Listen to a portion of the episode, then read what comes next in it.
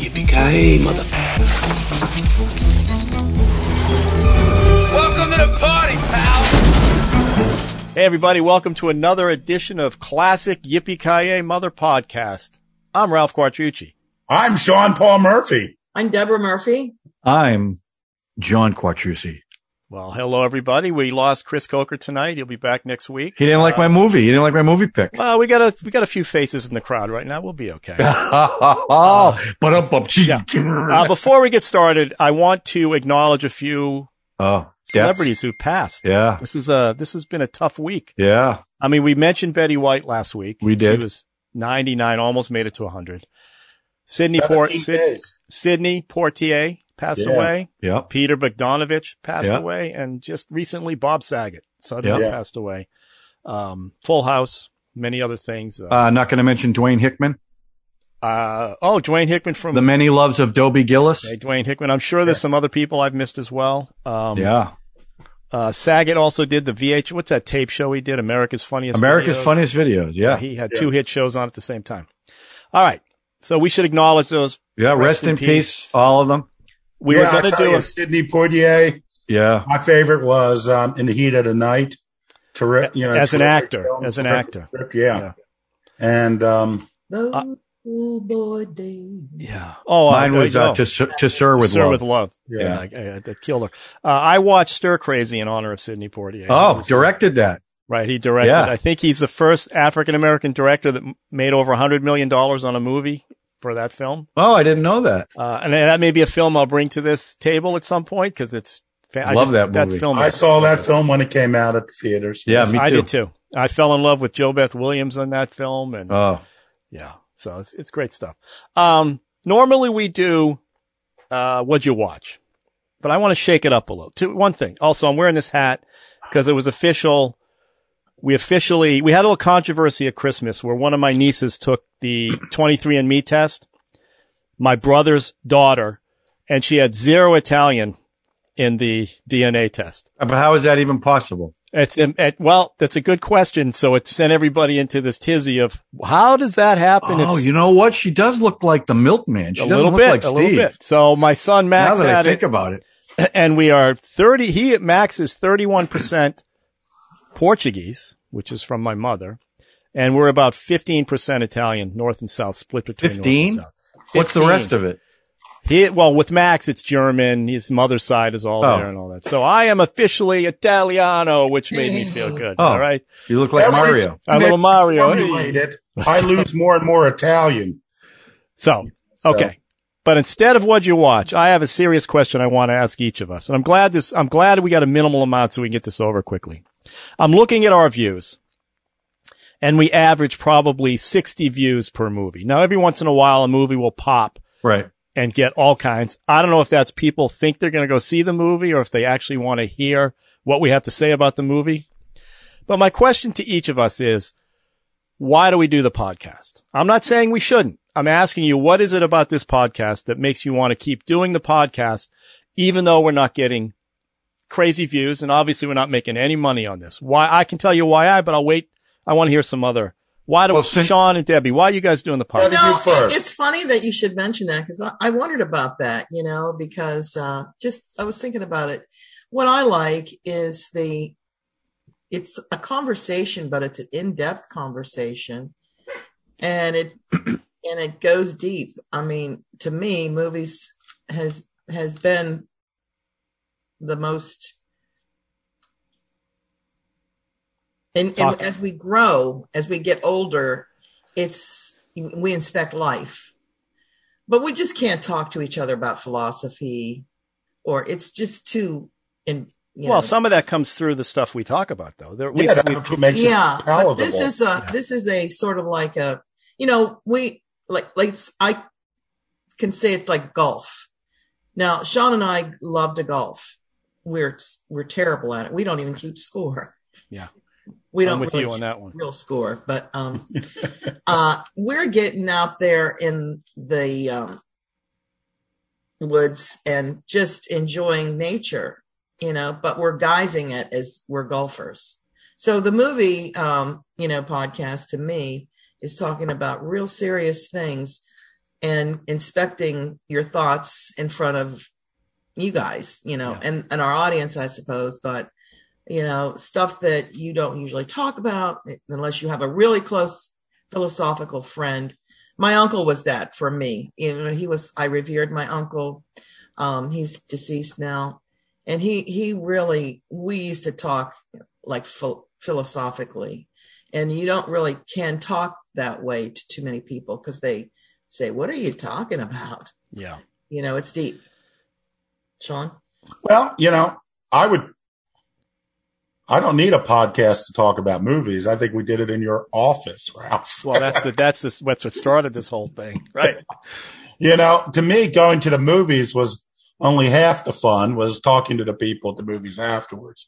I ran for like, um, geez, thirteen or fourteen years the Baltimore Film Club, and we would always see a movie every month. Well, first it was every Monday, then every other Monday. And um, then we'd go out and talk about it. We'd vote it. Then we'd go out and talk about it for an hour or so. It was nothing but fun. I mean, I love the movies. You know, I'm a product of the movies for good or evil. And um, I'm happy to talk about the movies. You know, I think some of them are clicking through, you know, some of these movies, and they're not all thinking they're seeing the movies because they're actually commenting on what we're saying too sometimes. Yeah. So, Yeah. so some people are actually interested. And I think the YouTube views, and I know I've told you this before, is a, um, is a false, is a false number because everybody I know personally who listens to the podcast, who, who partakes in the podcast is doing so in an audio way, is doing it on as a podcast, not as a video cast. Yeah. But we, on some things, we get a lot of great numbers. And um, I wish I knew what get people to listen because we'll do a science fiction movie and we'll get a huge number and or a comedy get a huge number. Then we'll do another one in the same vein. You know, we'll have 15,000 viewers on one. We'll do another one that's similar and we'll have um, 72 viewers. Yeah. Yeah. So there is like, there's literally no way to predict it. So I think what we're doing, what we're doing best is we're just picking movies we love, movies we want to share with people. And then, you know, if people want to listen, that's great. They'll learn something. They'll go on a journey with us. Like last week was great, you know, because Debbie walked into the podcast. I don't know if she actually got through it. At the end, she sort of said she did not like Right. she had watched Thunderbolt and Lightfoot and did not like the movie. But as we discussed what we liked about it, she appreciated the movie and came to like it. yeah. So, and That I, I think we That could be doing happen. that for some people, Yeah. you know, and I like, you know, it's just unusual what hits and what doesn't. Yeah. And to me, It's- it doesn't matter. And I know it's the same on the other podcasts and YouTube things, you know, some Yeah, it's- it's- have one. I don't want to say it's frustrating in a negative way, but it's confusing and it's it is a little bit like, you know, at the beginning you had I had wild dreams about this thing being a huge whatever, and then after a while we're still at it now. What five years now, Sean? I forget when we started. And here we are every every week doing this. John, what what you're you're kind of the newest of the group. Not new; it's been a year now, but I mean, I know you love to talk, so I guess No, I mean, and being on being on camera, but no, I mean, but I mean, this is something uh, that I I have always talked about movies. I mean, I've always done that. I wrote my first movie review for, review for a newspaper when I was in 10th grade. So I've always had an affinity for movies. I've loved talking about them. I think from a young age, I always wanted to be in movies. Maybe that was part of the reason why I love them so much. But why I like doing this, yeah, it's frustrating for me because I think our conversations are actually pretty interesting and I'd like more people to see them. And, and if we bring up a movie that maybe they wouldn't think they'd want to see and by us talking about it, they end up seeing it and liking it. I, I like that thing too. I like when people respond uh, when we talk about maybe, uh, you know, maybe not such a mainstream movie. And, and this has been really, look, with COVID, everyone's been locked down. You're looking for stuff to do. And for me, my work has been really tough because my business has been impacted by travel big time. So this is a chance for me to be a little bit creative, to be on camera, which I love to do. And, and I've made friends from it too. You know, you guys, I consider you guys my friends. Yeah. Yeah. Um, yeah. And it's like, you know, and, and we live in a polarized world where you argue about everything. And this is a place we can go. We argue about the film but it doesn't get personal. It doesn't get nasty. I like that. Uh, you know, Ralph and I always talk about, well, we should do a political thing.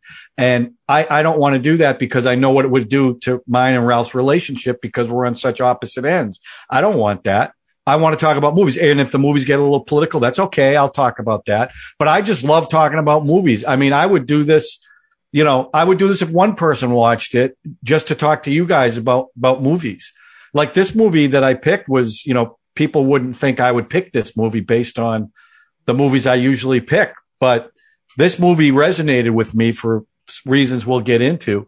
But I just, I just love doing this. And I like when we bring in other people. I find that interesting. Uh, when Sean brings in somebody in the movie business, I, I think that's so cool. And it's something that, that, that this channel and YouTube and, and social media has opened up doors that you're able to talk to people that I never thought in my life I'd sit down and be on a Zoom call with Lou Diamond Phillips, who I'm a huge fan of from La Bamba. And we did it. And, and, you know, or, or FBI informant or yeah. a director of a movie. I mean, that's, that's or Sean cool and stuff. Debbie Murphy. I or mean, Sean, on, a brilliant screenwriter who wrote Chapel Street, which I absolutely loved. So it's, it's, I love it. And I don't, if people don't want to watch, I, I, I, it bums me out and I, I don't understand the rhyme or reason behind it. Cause Cue It Up's the same thing. We get a thousand hits on on uh, my name is nobody, and then we get 13 views on the other stuff. So I don't know. I don't know what to do, but I I want to keep doing it, and I love I love it. So well, to be fair, the 13 views was on your your standalone Spider Man. That's no, that's 19 now. Oh, it's not 13. I was not in that one. Uh, yeah. So so. I'll be brief. I'll be brief since uh, we, I don't want to go too crazy. But you know, as Sean and I talked about, we started this podcast to introduce films to people who like millennials, basically. It was really the genesis was let's bring our 70s films, let them watch it, see how they react, and, and vice versa. Let them bring films to us. I never would have watched half these films that I did at the beginning, uh, Hellraiser, all the stuff that those guys were bringing in. And then we jump into my movie Strange, the cult thing I was doing for a while. I watched films there that I would never have watched that I thoroughly enjoyed. And I'm glad I watched them. And it happened to me last night when I was watching this movie. We're doing a face in the crowd on the Criterion channel. And as I'm browsing, I see this movie called The Hit. I had never, I never heard about The Hit. I didn't With, know what the, I know. I Terence know this. Stamp is that Terence Stamp? Terence Stamp and yeah. uh, uh, Tim Roth's first film. Yeah. John Hurt plays an assassin, uh, directed by Stephen Frears. I never in a million years would have thought of that film, gone to look for the film. But as when I finished facing the crowd, I went. I'm going to watch the hit. I couldn't turn it off. So I discovered a movie that I never would have watched before and I, and I thoroughly enjoyed it. And then I went and listened to the commentary track on that same film, which is also the Criterion does this great thing where some of these movies. So I'm a movie lover. I am not obsessed. I couldn't give you all the actors. I screw up names all the time. I forget plots. I forget quotes. Uh, I, but you know, I love movies and I do this and you know, I it's a lot of work. It's a lot of work to do this. We know this, to do this every week, to come and, and put these things out. And you look at the views and you go, eh, whatever. I'm really doing this for me and us and us having these conversations. And I frankly think the, con- the conversations have, have gelled. I mean, you're talking about philosophy. That's the thing about movies, movies, especially horror movies. You know, the, the, the, the metaphors they do in films, how it relates to culture and, you know, social things and all that we're doing the same thing. We're talking about religion now that we, I wouldn't normally talk about. We talk about in films as, as it relates to these films. And I think our convers, our side conversations turn into pretty cool conversations starting with the films. So I just wanted to, I just wanted to get your, get your take on the world of ideas. You know, movies are somebody's idea of what reality is. And when you think about it, you know, we're all part of that. We all question you know, what we're here for, what we're yeah. doing. And, and, it is a shared experience. I think exactly. movies are a shared experience that pretty much anybody can talk about if they wanted to. So I think that's what makes it so. And that's why there's so many of these shows. I mean, Bill Simmons, I swear, his, his rewatchable show started after our show and it's the same idea. They're just doing films that they love rewatching and talking about them. And he's got a huge platform making zillions of dollars. And here's our little podcast that keeps going up the hill. And, you know, and Well- we're still going to do it. I'm not, I'm, I didn't do this to say, let's end this. It was, I was just curious if you guys felt the same way I did. I know Chris Coker, who's our newest guy, is just loving coming on this and being able to talk about this. And as John said, COVID, everybody's had issues with work and kids staying at home and to be able to express your opinions about stuff that you love talking about has made, made a lot of people very happy, except for the people who I want to watch, who, you know, 60 people are happy one time. Whatever. Maybe they aren't happy. I I'll tell no you. Ralph, this is advice I give to everybody. You're already following it, you know, because I've written a lot of movies and took a long time. I had put a blog about showed and I wrote down everything I wrote before I became quote unquote successful. And um, people are like, you know, I, I'm writing the books and they're not taking off. I'm going to stop. Or I've written so many screenplays. I'm going to stop. And I'm like, well, you should stop because you're never going to be successful at it. Because if you don't love it, if you don't It's love just- the act of actually doing it, What's the point? you know, Yeah. you're never going to Yeah. succeed at it because it's going to come through. Right. So we're doing this because we, We love want- doing it. We Right. want to do this Yeah, it's a you pleasure. know and maybe as people find out as long as we enjoy ourselves maybe other people will come and enjoy themselves too. And you know it's what i really love about this podcast is that it has um i still call it a podcast. What do you call it? This youtube channel. I still call it a podcast. yeah. that's is that we have gone through a lot of people. You know what i mean? Not a lot but you know we've Yeah. we've had people who are here for a year or two and then they're gone two years and no one's left on hard feelings anyone who's been on this podcast can come back but you know i like the open structure of it you know a lot of times i, I said this before when I, i'll get a podcast and it doesn't really matter what the subject is because after a while you're listening to the people No, I you agree. know what I mean? And so when, when I'm listening to a podcast and people leave, you know, I don't, it's always a question of do I continue? But I think we're doing a great job. I, because I think the spirit is still there. When we have different people on, we have a little different emphasis. You know, now because there are few people, we do a little deeper dive. You know, maybe there's less conflict than there have been in other ones. And I'm a fan of conflict too, but it's like, but this is, uh, you know, this is, you know, a deeper dive. But but the conversations, I think the conversations are better about the movies. Yes. Yeah. Yeah, because we don't have to fit in eight people. I mean, we get to talk about it and Yeah. there's some back and forth, which I like. Now, Ralph, you've got the hardest part because you know you, you we do the show and then you do everything else. You put it together, you know. So Yeah. you've got a lot more to do than we do. Yeah. and I know that can be a grind. But it, you it know. It's frankly, it is a grind, and being at home has helped that. Obviously, not having to try to do a job. You know, I'm doing a job, but I'm doing it Right. from home, so it makes it a lot easier. But the good news is you can tell you're still into it because you put monitors behind you. You have green screens now. Uh, this- You've got well, all this is- kinds of different cameras. This is what we call COVID brain. I can't. Don't you have a new setup for the bell? Yeah, it's right here. If, if uh, well, can you see it? Yeah, there it is. See, so you don't have to So, cut right. anymore. I just I'm right in there. Oh, look at Uh, that. See, so you still love it. yeah, I do. I do. That's good. All right. All right. Enough. Okay. So John brought the film today. Uh, we, we've we've hinted at it a couple of times. John, what? Oh, we've told them what it was. We didn't hint at it. We actually told them what it was. Well, by the way, what I was wanting to talk about, I did want to talk about what I was watching, but I'm just going to throw it out real quick. I watched Bad Day at Black Rock. I don't know if you've ever seen that movie. Spencer Tracy, Robert Ryan. Excellent. Great movie. Uh, the quietest suspense filled movie you'll ever watch. It's just, it's an amazing movie. Uh, Well, I did dir- mention the hit, so I guess. Yeah, I think directed by John Sturges, uh, who did the Magnificent Seven. Anyhow, I watched that. So I picked 1957's A Face in the Crowd, directed by Elia Kazan, starring Andy Griffith, Patricia Neal, Walter Matthau, uh, Anthony Franciosa, Lee Remick. Uh, in fact, it was, uh, it was Andy Griffith's first film, Lee Remick's first film, Anthony Franciosa's first film. It was like one or two films for Walter Matthau. And, uh, Patricia Neal, had been out for four years because she uh, got pregnant by Gary Cooper, and there was a whole Yeah, controversy some there. issues And how that So- is. Yeah, so that was her first movie back in, in a while. Um, in this movie, uh, Ralph and I talked about this a little. What I love about this movie, there's a few things I really love.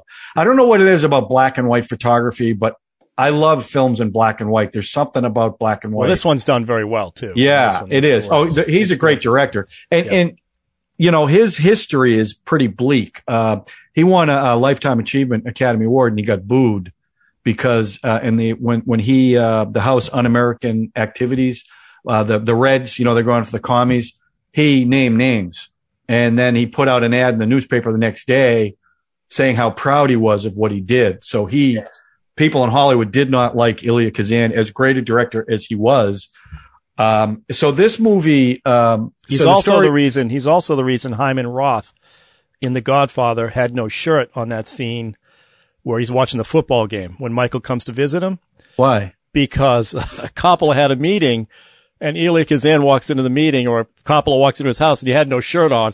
And he said it was very disconcerting to see an old man without a shirt on. And that's why, that's why I uh, didn't know that. Yeah. They put that in that film and it is. It's like, what the, it's weird. Anyway, Yeah, So this is a movie about Lonesome Rhodes, who's Andy Griffith's. you want to see the trailer or do you want to? Yeah, yeah, all right. Yeah, I'll show the trailer and then I'll I'll do a little synopsis of the story. All right. I, I have some, yeah, go ahead. I want to. Well, okay, so th- this is the story of Lo- Lonesome Rhodes, who's a, a, a drifter who Patricia Neal finds in a, a jail, and he's funny and he can play the guitar, so she puts him on the radio, and um, he's got a real Will Rogers kind of feel to him. And he gets bigger and bigger and bigger, and he starts influencing people. At one point, he tells them to bring dogs to someone running for mayor to see if he can be a dog catcher. Well, they end up with all these dogs at the house, and he realizes how much power he has. Well, he ends up in New York and becomes just this huge superstar on TV who, who I don't know if changes, but his true colors come through and he burns everybody on the way up.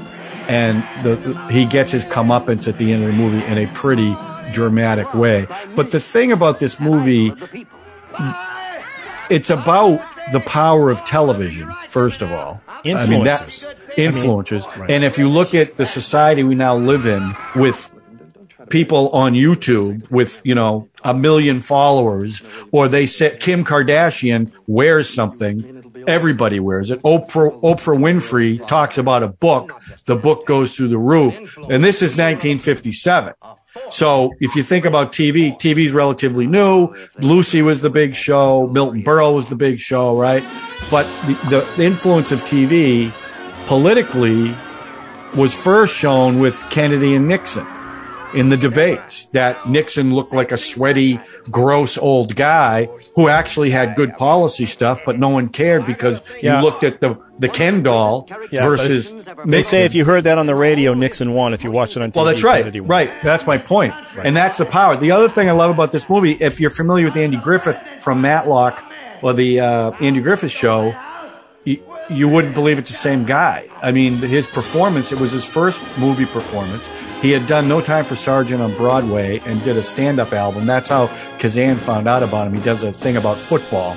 An Arkansas, someone from Arkansas seeing football for the first time. It's a comedy routine. And that Elia Kazan could even think he could do something like this is pretty amazing, uh, uh, casting wise.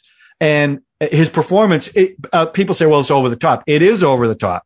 Uh, but I think it works. And, and to me, the even better performance was Patricia Neal. Her performance in this movie where she loves this guy and hates him at the same time. And that's playing the entire movie, even at the end when she's the one that his comeuppance is, uh, he's talking about the audience when he thinks the show is over through the rolling credits. And she turns on the microphone live and covers the, the board so no one can stop her. And he's, he's just trashing the audience. And that ends up his downfall. In fact, he goes from the top floor in the elevator Yeah, down. great And by the time he great gets to the bottom, Yeah, he's sunk. It's just an Career's over. amazing, amazing movie. Um, says a lot about TV. So, and, and they used, uh, John Cameron Swayze, uh, Walter Winchell, Mike Wallace. So they're using real people. And this is based on, uh, I read a bunch of stuff about it. A little bit of Will Rogers, who had this homespun thing, but he was really quite an elitist, is what his kid said. Uh, Arthur Godfrey, who was kind of ruthless. And the thing at the end where he got caught, uh, with a live mic trash in the audience happened to some kiddie show guy who was talking about the little bastards. Talking Well, that's uh, if you if you read one of those one of the headlines that came out after this happened to him, it said he pulled a Don. I guess that guy's name was Don. okay. And So he was a children's show host. Yeah, and it actually said he he he he did what Don did or something. Yeah. headline that he was reading So- in his apartment when she comes in. It's just a, it's a wild movie. And, and like I said, Andy Griffith's performance, the, the one that really got me was, uh, when they're at the f- fair in Arkansas and they're doing the, uh, the baton twirling and he's all over Lee Remick, right? But, but when she is spinning the baton and the camera clo- has a close up of Andy Griffith with the look on his face that I can't believe passed the censors because you could see what he was thinking. And I'm like, oh my God, it was just so, he was so, uh, at that point, he was getting really creepy. But I think all the performance, Walter Matthau was good in it. Yeah. He kind of had him from the beginning. I love the performances. I just love this movie. And you wouldn't think it would be a movie I like, but, uh, really strong performances and the message of the film, uh, about the power of TV and how anybody can be taken down a peg or two resonates today like it, like it, uh, does. So I'm dying to hear. Yeah, I'm going to talk think. about that because Yeah. I have thoughts about that. But go ahead, Sean, Debbie, what'd you guys? Oh my gosh, I love this movie. And I- you hadn't seen this, right? no, She Yeah. thought she had seen I it, Yeah. thought I and she did. didn't want to see it. She's and like, because I, watch love Andy Griffith, the show. Yeah. and when Yeah. we started watching it. When was it? Uh, Friday. Yeah, just at one point when we first started watching it, it was on HBO Max on the um, TCM hub, Yeah. free. But we we had stuff going on, we couldn't finish it. So when we went to finish it, it was no longer on the hub for free. No, So we had to pay for it. We Oh just my kept on watching it. But the I'd thing seen it is, before though. he had seen it before, but I didn't. But the the thing is with Andy Griffith, in, in my mind, I love the man. I really do love Andy Griffith's Sheriff Taylor. And from what I understand, he's a North Carolina native. You know, he he was in the play that um, we go to see in North Carolina, the Outer Banks, Cape Hatteras, and Roanoke uh, Theater. If anybody ever gets a chance to go see that that play, um, that's where um, Andy got his start. You're talking about No Time for Sergeants? Or Uh, wh- which play you something talking he's No, performing primitive. now. Back Oh. in his hometown. Oh, okay. Like a little theater, I guess. It's a little theater, and um, they do the uh, in you know the um, the original Roanoke you know village where the first settlers came. Anyway, that's beyond that. But when we first started watching it, I was like, oh man, I can't. Not Andy Griffith. Come Not on. Andy Griffith. and I liked it, but um, I mean, I, I it was holding my interest. So we just finished watching it um, just now, literally. and Yeah. I just loved it. I just, Yeah. I, I loved it. Yeah, And we How about that ending? scene. Was that ending unbelievable? When he's screaming from Well, the I love the uh, the applause machine he had in there. Yeah. His buddy. What's his buddy's name? Flippy or Mickey or? the guy who's really from the Grand Ole Opry. That guy's really from Well, but the Grand Ole Opry. punchline was when after uh, uh, Walter Matthau read him the riot act, Yeah. and he he tells the guy, "Hit it, Mickey," Yeah. and that's when the applause comes in or whatever he did. It was great. I love Walter Matthau. Walter Matthau. Yeah. he's the best. well, I love Walter Matthau and re- anything. He's always he's always interesting. And then you mentioned the uh, baton twirler. Yeah. Oh my Lee gosh. Remick. What about that? We have a family member, not to be mentioned, but she, you know, something about those baton twirlers. If you ever known one, if you got one, they love to bring out their old baton, you know, and Lee Remick lived with uh, the the champion t- baton twirler there for three weeks. She didn't do all of it, but she Yeah, they did, a lot bit- of it herself. There's a bit of a body double in there. yes, can you could see. You could see. But she, Really? she she was only nineteen. Lee Remick Yeah. was only nineteen Yeah, when she it was cares? really She was- her in that shot where she bent backwards. Yes, it was, and That that's was when her. he was looking That was really her. creepy. right. Well, so is his, so is Jane Franciscus. It Yeah, turns out. yeah. But Well, uh, I, I loved when he was down there and they're like, and here she is, our 17 year, I made sure of that. But I tell you, um, my feelings is, um, well, one thing, it's funny, you know, cause, um, I think Kazan pronounced his name Ian, I-E-N, Ian. But I'm going to call it Alien because that's what everyone else does. And he's dead. So I'm sorry.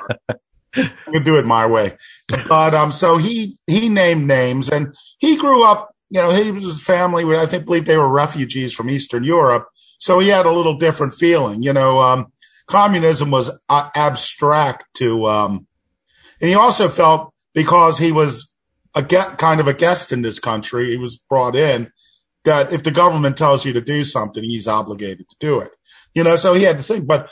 Bud Sch- Schulberg, who um, wrote the um, film, is a very interesting guy. his father ran Paramount during the 30s. So he's like second generation Hollywood royalty. But he was a brilliant and cynical writer. And um, he was also during the 30s a um, very fervent communist. And um, he, when they brought the Writers Guild, started the Writers Guild, he was one of the people that the communists brought in to be a, a, a board member because they wanted the communists wanted to control the Writers Guild in order to get propaganda out. And um, Schulberg was one of them and was one of the four guys that were like, you know, the lackeys. But the difference between him and a lot of the people is he got an idea of what was going on in Russia during um, Stalin's thing. And he's like, here I am. He goes, you know, I know Stalin is killing more people than Hitler, but I got to pretend that he isn't, you know, and he was very disillusioned and he turned on the communists. And he also voluntarily went to uh, HUAC or um, whichever one of the, sometimes there were different committees and he named names and he was, you know, he didn't put an ad about it in the paper, but, you know, he wasn't shy about it. And I don't think he had the career he could have had as a result, but let's look at what he did before. You know, he did On the Waterfront, Right. original story. And I don't know if he wrote the script, but he wrote the book of, um, of The Harder They Fall, Humphrey Bogart's last film about his cynical um, reporter who becomes a boxing promoter, and what makes Sammy run about a movie executive, which apparently Ben Stiller's working on a version of for DreamWorks. So um, another version. It's been on TV a number of times, different things of it. So I mean, he was a you know he was a great writer. And when I think of Schulberg, I don't necessarily think of Arkansas. You know, so when Right. Andy Griffith's coming up about all these uncles from Riddle and this and that. And I'm sitting there thinking, has, has Budd even been to Arkansas? You know, I mean, the dialogue was very, you know, his, what Andy Griffith was saying, and I wouldn't be surprised if Griffith, though Schulberg and Kazan were very, um, powerful personalities, you know, so I'm sure, I'm sure he wasn't giving the actors free reign to say whatever they wanted, but I'm sure a lot of what Andy Griffith is selling selling it because of his own background and all in such in a great way. But um, I think it was a great script. You know, I think of two great films from this period that really draw the line and show what the media is and what it can be capable of. Is this and um, Billy Wilder's um, what's it, Ace in the Hole, which was called the Big the Big Show or the Big Circus or something. Where um, who is that? That is Kirk Douglas. Kirk Douglas is a cynical reporter Right. who gets the story of a lifetime when he's in this small town where there's a miner buried in a mine and they could get him out. Mhm.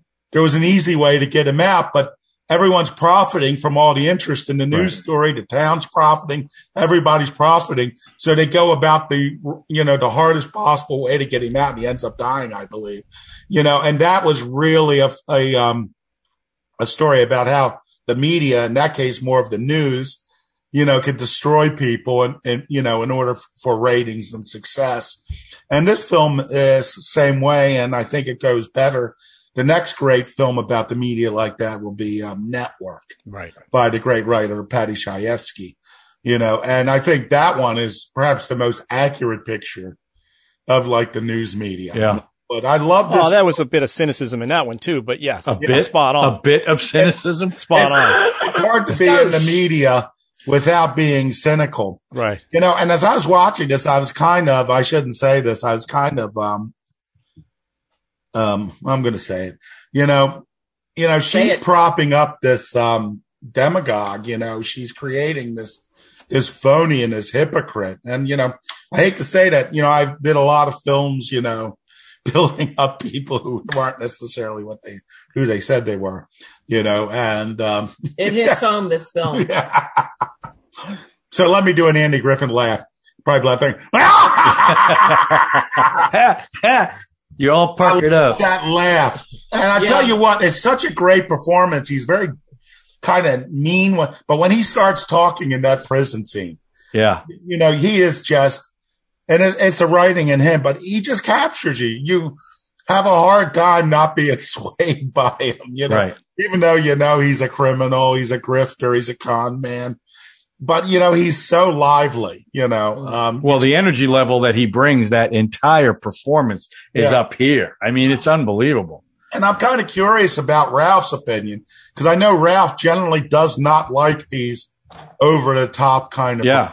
performances. Well, I didn't. It's funny. I didn't find it. oh, It had to be over the top because his character was over the Right. top, and Yeah. it, and, and it was all great acting. It didn't feel uh, uh, uh, stale to me. It didn't feel overacted. Yes, obviously his laugh and all that. He's he's he's he's a you know he's a broad. I was John when John told me that he was going to bring this film. My immediate reaction was to get political because I had seen it a long time ago and I had immediately compared it to someone who's, you know, in the, in the, in the news now. Except as I watched it this time, uh, I got more caught up in the, the, the machinations of how products shape TV shows, how Madison Avenue shapes the product that then shapes the TV show. Vitajex. Vitajex, which is just Geritol, right? Vegeta. Um, and, and they showed that inside Yeah. baseball stuff. There's also a scene they do, uh, towards the end where everybody's getting together to get that senator ready to become president. Right. And Succession just did the same thing from the right Republicans perspective, where they did this big giant meeting where all these elites are going to figure out who the next nominee is going to be. Same, same idea, much simpler in this one. And I think actually way less cynical than Succession was very cynical about it and very, you know, smarmy, a little smarmy, right? They're, you know, smarter than everybody. This one was just direct. They were directly saying to you, this is how this works, right? We're going to get this guy the polls and all that. And you could see the senator changing. And by the time he's on his TV show, he's completely changed. Curly. Curly has changed his social, yeah. right? He, you know, stand up by your own bootstraps. Everybody has to work hard. You know, he's kind of, but what I did take away was influences. You, you mentioned Kardashian. Yeah. I'm thinking, I originally thought Trump. I thought Right. this is kind of a uh, Trump. Although you think about the same thing happened to Trump in the bus with Billy Bush, where this thing came out that should have taken him out, which is what happened to Andy Griffith. She, she keeps the microphone up so everybody can hear what he's saying. Well, the same thing happened in 2015, 2016. Didn't change a thing. So we've changed. I think as a society, we've, you know, a lot has gone on, but I was thinking more Joe Rogan, actually, and, and influences, political influences that are on Instagram and all these other formats where they have millions of followers who frankly, I think aren't as smart as a Joe Rogan who follow him blindly. And that's what I kept thinking about when I saw this film. And, and I love the film. I, I didn't find him overacted. I thought Patricia Neal was great Yeah. showing was us really her good in that. co- conflict that she was dealing with right up, like you said, right up till the very end. Yeah. Even, even the very, very end where he's screaming at her from the penthouse. Right. And, and I love when Wa- Matthau goes, he's not the suicide type. That's right. about it." When she's looking up there, she's Yeah. looking up at the balcony. There's no way he's going to do that. Yeah. And that button that he does at the end with the applause with his buddy who's on the applause machine, he wakes him up, uh, and, and he makes him do the applause. I'm saying, um, uh, Walter Matthau does, wakes him up. So I, I was going in, I was going to be much more political about this, but I actually found it way more interesting. The Madison Avenue stuff, the way people are shaping both product and people and how power corrupts. And that's, that's what happened to, uh, Lonesome, Lonesome Rhodes. It just, he got corrupted that, by all that's what, cause say one thing. Um, you know, I used to do it before I got started working on network television stuff, net television networks. I used to do a lot of politicals because I hate to Yeah, say, me too. you know, Me too. they paid the most. Yeah. and also I, I love, you know, I worked, my background is advertising. Yeah. You know, I went, graduated and I went right into an advertising agency. It was the best job I ever had. It's actually the only adult job I ever had. I thought you loved the busboy business. I love being a busboy too. I will say one thing. I have never left a job. I always have to be fired. Whatever group now there's a I'm- badge of honor. I'm a, I'm a percent in favor All of right. Okay. Yeah, I've only so been I- fired. fired. But, you know, I used to do politicals and there was one guy, and I'm not going to mention name or what party, but I really liked this guy. We were doing for a third party for the guy. And I really liked this guy. I'm like, this is a guy I like. This is a guy I would vote for. And then like eight years later, he ran, you know, he was a prominent political guy. And eight years later, he ran for president and he was a completely different guy. It wasn't the policies. But what you could tell is that all these people in this back room and Consultants. groups Yeah. and whatever humanity he had, that human touch, you know, was like completely gone. It's sort of like he, you could just tell he was micromanaged. You could tell that every line he said was rehearsed, Right. you know. They And- all and- get like that. Once you poll start tested. getting, you know Yeah. that once they start getting the polls are coming up and people, then they go at them. All these guys are, they're all completely. Listen, all of us, Yeah. politicians, sports figures, anybody. anybody. they're What do they shady. like when the microphones are off? Well, this, that's Yeah. what was very prescient. I, I love to use this word. I know you because it- love that. It's it- like a trope. fit- this movie is so prescient in Oh, that very thing, which is just how influencers, you, we don't know who these people are. You have no Right. idea. And to blindly follow anybody is not the smartest thing to do. And- I'm going to say one other thing. When that Billy Bush Trump thing came out, Yeah. I was at a film festival, and I'm not even going to say where because I don't want to implicate anybody. But I was with the head of a major of a major religious network. You know, um, you would know it. You, even you would know it if I I mentioned it. And I was with the head of programming of it, and we were walking through a bar, and we were talking about a project, and that that quote came through, and he just turned to me and goes, "You know." I've heard some of the top evangelists in this television evangelist country say worse than that. And I've seen them say, do worse than that. you know, but I think, you know, it's, you know, it's just so much falseness. And it's like, but that's, you know, that's what, um, you know, Well, on TV, listen, you're acting, listen. whether you know it or not. You, know? You have you have a very beloved uh, sports figure in Baltimore Ray Lewis. who broke a major major record. Okay. I know who you're talking about. And there is a story that the elite, he had a, he had some trouble at home and he was not going to make the game that night. Uh huh. And everybody got together and shut the power off in the city. So that game was postponed. So that come person's- on.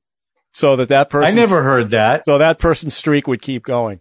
So What, are we not saying names because we don't want to offend anybody? uh, Ralph? uh, it's Does Cal it rhyme with Ralph? It's Does Cal it rhyme with Ralph Tipton? I heard a story that he had some trouble at home and they shut everything down so he wouldn't break the streak. Wait, are you nervous I- I- that one of our 60 viewers might be Cal Ripken? Is that what you? It's, it, it, it, I'm not saying it's true or false. I'm just saying you cannot, I, I, I don't trust, I- I've never trusted anybody just face value anyway. You get, I always But a bit of that, I mean, that's true. You shouldn't, I mean, that's true of it, anybody. I mean, it's But- not just, It- what's Can I- quaint, can but tell what's you quaint, One Cal Ripken story.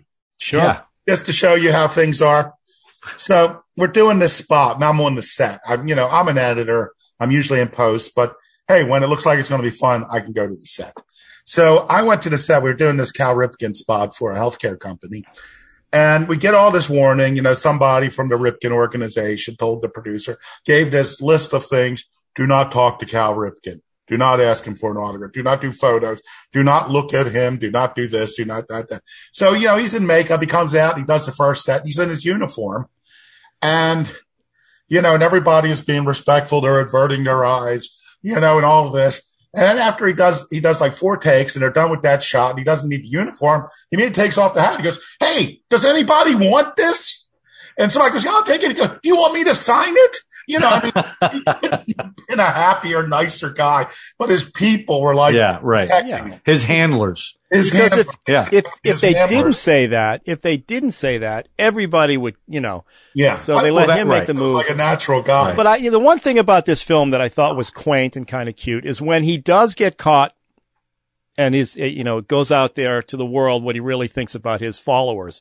yeah. And they're all calling the station going, I'm never gonna, it was very cute that all these people and the, and the hard hats in the bar, the Yeah. ruffians who goes, we were following this guy. We're not following him anymore. Like I said, in 2015, religious leaders were still backing Trump yeah. going, Hey, whatever. I'm just, just locker room talk. Who cares? We've come a long way from Yeah, that quaint people- little, And also, this would never happen today because back then, well, there were probably four networks because Dumont Right. too. But literally, if you had a TV, you were watching one of four television. Right. So the audience was very focused.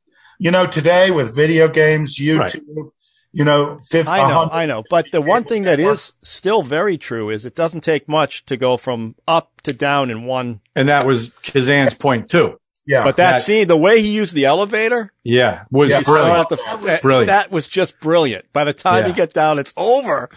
But he So- did a good job too when they were doing uh, the Vitajex ad when it started from nothing and then kept building and they did the jingle and they showed the pill going down the belly and it, and the close ups of Andy Gray. It was that whole scene was No, it was a very funny movie. yeah, it It was was. it was That- a very funny stuff I in this think movie. they were hinting that it was an ED and you know, That's I kind of got that too.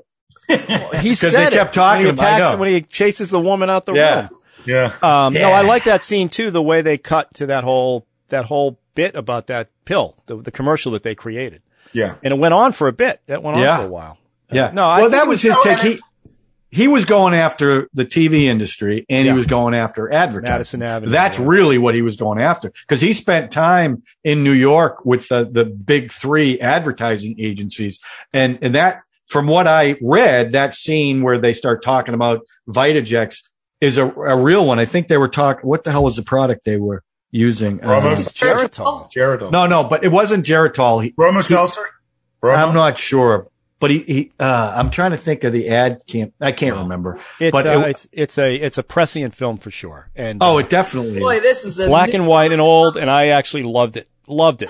I and love for that. 1957 too to have that kind of forward thinking you know because back then you, to sean's point there's only four networks right so uh Yeah. you could you could plug that movie in right now and make it a youtuber and it No, would be that's the, what I'm saying. it'd be the I'll- same thing I mean, Yeah. you brought up the Kardashians. I brought up Yeah. Joe Rogan. Trump is obvious. Um, yeah, no, I, I, it's, it's just nothing's changed except everything's changed. Uh, 'cause Right. We're not. Yeah, as, when you think we're about way more like, the cynical than we ever. Kardashians, how much money they've made. yeah You know, they, with their various little businesses. Yeah. I mean, they weren't like chemists trying to figure out new perfumes. Well, that's Listen- what was great. That's what was great about that Fyre Festival fiasco. yeah The Schauden, got- what do they you call got it? their Schau- comeuppance. Schadenfreude? What is it? The, uh, schadenfreude when, when you enjoy Yeah. the pain of others. yeah, yeah. To watch all those influencers and all, all those influencers, influencers influencers with the cheese went there. sandwiches and the all that. styrofoam It was boxes just beautiful. It was like a comeuppance, like like on a major scale. That's what made that so fascinating. yeah Uh, because they have too much power to be able to put an Instagram out and get little little kids or whatever to do whatever you need. It's just too much. how about Too much. getting getting people to give you money just Yeah. for listening to you Yeah, I mean, that's right. That's- That's, that's what what- we, we aren't able to do it. we can't do it. But you know yeah, we what? don't have that. What, what, Debbie? You know, we. The funny thing is, we have um, authenticity with each other. You know, That's true. You know what? That doesn't buy groceries. And it doesn't get us any money, Debbie.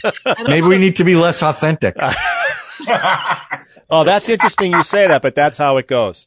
yeah. You know, you kind of, you kind of, and that's what that, that's what that senator did. That senator Right. went from his beliefs to what he thought was going to get him in there. And ultimately it probably cost him because he was backed by Lonesome, Lonesome Road. That's right. Anyway. And Good to your film. point, Debbie, I mean, I think what makes this show good for us is we are authentic. And maybe that's not what the audience wants, but I, I don't want to do this if I can't be myself, right? Well, I, I've told you guys this. There's a bunch of podcasts I listen to that go on for three hours. right. Uh, and I just like, and I told you, they talk about how they alphabetize their DVDs. Yeah. And do they put the spine in or out or what, you know, I'll listen to that all day long. We could do that, Ralph, but you never want to go past an hour. I mean, that's Uh, you, not I'm trying us. to keep- 'cause I I would do it, man. it- I would talk. I think we should do a live one. Like I watch these shows; they're four hours long. All they do is talk about. They pick a subject out of the air, they talk about it, and they keep going and going and going. We should do that one night, one Friday night. It is fascinating that on some podcasts and all, it's like it's not really about anything. But then again, you know, if the audience likes the people, you don't listen to you do anything. You know, Well, maybe They they, enjoy like the us. I think we might have conversation. answered our own question. They may not Yeah. like us. No, But you know no. what? If they don't, we're going to give them more of us. Okay. I think so that's hit that, hit that like button and that subscribe. well. You gotta subscribe first. Yeah. share Let's it, hit the there. like button. And, and I, uh, my other show, Sean, my junior high theater teacher, I, I got in contact with her about something and she, uh, liked my She movie. said John was posters. the She goes- greatest actor that ever. She came said, out these are my two favorite movies. I have a, a poster of Casablanca and Citizen Kane in uh, my room here. And Mm-hmm. she said, those are my two favorite movies. I go, if you like movies, you got to check out our podcast. So she went to queue it up. I'm going to tell her about YKY too. And she says, I subscribed to your channel today. Wow, that makes 15. no, Um, we got more than that. all right. So let's rate this puppy. I think we all know. Well, I give it a. I, I'm thrilled. Like Debbie, you hadn't seen this before. I'm thrilled you liked it, Ralph. I'm glad that instead of just a, you know, this is a Trump thing, you changed a little bit, and I like that because I think this is a lot more than about one person. Oh yeah, is- totally, totally. Yeah, so I give it a big yippee ki Yeah, I give it yippee ki as well. All right, All right. Hey. four Good for job. four. All right. So let's move on to the wheel. now we go to the wheel wheel of fun. And let's uh we get to uh Wheel fun of part of this is I get to take John off the wheel. Oh well, I don't. I don't think our subscribers are happy Well, about that. There you go, off the wheel. Stand by. First spin. Debbie, Debbie, Debbie. I, I- that was Big not stick planned. in. Oh, I have okay. I'm gonna. I'm. I'm. You already know the movie? Well, it's not. I'm gonna call. I met a guy in New Orleans. This guy, Bright Dawn. It's a book called Bright Dawn. He has a movie here. Um, he did. Uh, he he did train hopping for a year. Oh, He he just- literally went train hopping. He's like a hobo. There's a there's a whole did that. There's Yeah. an un, there's an underground railroad system of Yes. hobos that hop these things. Okay, so this is a guy I met in New Orleans. Um, I'm going to see if he'll come on the podcast. I'm going to give him a call tomorrow. I'm going to email him and see if he'll do it. If he does it, we're going to bring him on. I'll send you guys the film he made. And what is it? A documentary? It's sort of, of his I- hopping? I, thought it was a documentary about being a Train hobo. hopping. You know this Yeah. thing, but it's sort of a mix. He kind of he, he has a background of uh, addiction. He was getting over addiction while he was doing this trip. But what he does is he, he intersperses it. So he created a narrative, but then he intersperses it with interviews of people who actually hop trains. And I just found it fascinating. Is he he in it? trains? He's in it. He directed the film. He wrote the Oh. book. We have a friend who does that. Yeah. It's, there's a whole underground railroad. Literally people who do this. Exactly. Oh, I thought you were going to have him on and we talk about like Emperor of the North Pole. No, no. I want to Oh, talk Emperor about of his, the North. With Well, Ernest like, or, Yeah, uh, great what's the other one you love? What's the other one? you Runaway love? Train. Runaway Train. yeah. Uh, on, Or on, Silver on- Streak. I, I like, I like the, uh, Denzel one that he just did with, Oh uh, yeah. Unstoppable. Uh, un, unconditional. No, with Chris Unstop- Pine. unstoppable. It's great. Yeah. Anyway, if I can get him, I'll do that one. If not, I'll find right. it. I might bring Stir Crazy because I, I got crazy about that one, but I'll, I'll think about it. I'll let you know in a Sure, couple crazy days. funny movie. a nice uh, tribute. Yeah. And I think generally when we have a guest, the guest doesn't count as your choice. No, that's fine. This would be my choice. That's fine. I mean, I don't want to deprive you of anything. No, no, I've been, I, I asked him earlier if he'd like to do it. He said he would, but since John, you my- know that Ralph, my- if Ralph ever got deprived, he'd just change the rules. that's right. So he could, I'm not so worried about- Don't even sweat about Don't that. worry about me. So there we go. I'll see if I can get him. If not, I'll, I'll let you guys know the film I'm going to do. But I, All right. I I think have a I'm more eight. important question now. Yeah. Did, did John take the test? I want to know if you two are both the same amount of Italian. I didn't take the, uh, listen, I'm Italian, believe No, my me. son took it, so it's even diluted from me. So I'm assuming if he's got 18% Italian, I must have a lot in there. I mean, look at me. Look at this. Come on. My I mean, mother's full Portuguese. on. my father's look- full uh, Italian. uh, I can't even 50-50. speak. I don't even know how to do Italian. I Yeah. can't you even can't even it. speak Italian. This is what you got to remember about genetics, okay? La lingua li- mia all What do I have to know about genetics? It's all relative. You take one uh, sperm and one egg. That could be ancient history. Right. You know, that lineage could be from like, whoa, way back, way, way back. In fact, here is a sperm. Yeah, but if my brother had a daughter who has zero Italian, what what does that mean? That, that Debbie's Italian by injection. there's one. How many times have I heard that? But She has a little Italian in her. who's that? You're you're you're Irish, aren't you? very you? little. Yeah. My mother's Italian. Very Oh. little. Uh, Oh my. But here's the thing, you know, genes like that, that one in a billion, you know what I mean? Right. There's a billion possibilities of who you could be, Okay. but that is ancient. That, that, uh, DNA is from somebody's great, you know, long past way away away. but it should reflect where where you're not How Yeah, could, your yeah, how could she not have from. any Italian DNA? That doesn't make any sense. right. That's Not, what not necessarily at any proportion of which which they are. percentage wise. No, Yeah. you could be all getting all the information from one. Well, it's when my son broke it down. There was like 7% from northern Italy, 7% from southern Italy, 39%. What a from Portugal. scam. Yeah. What a I don't scam. know. Maybe it is. So they can tell you from Northern Italy? Please. Lonesome Rhodes said to take it, so I took it. So, all right, guys, listen. Uh, have a good week. We're over an hour. You know how I feel about this. Martha! All right, I'll let you guys know the film, whether it's this guy's or one other one. You'll have Probably. to send it to us. Al. Okay, are we due for a uh, round robin soon? Uh, we have two more people that got to do Okay. classic, and then All we'll right. do the round robin. All right. Sean and Debbie are up for the next two. so- Nice. Now, does Chris lose a turn? Chris just did No, he his. did no, this. No, because he missed a show, I mean. Like No. that. So we take him off the wheel the next time? no, No? All right. no. God, you're so angry. No punishment So- for missing a show. this is like uh, what's that? Uh, No Survivor. He's voted off the island. It's amazing. All right. Have a good week, everybody. Stay All right. safe. Good to see And, you uh, guys. we'll see you see next you next week. week. All right. Over and out. Like, like, like.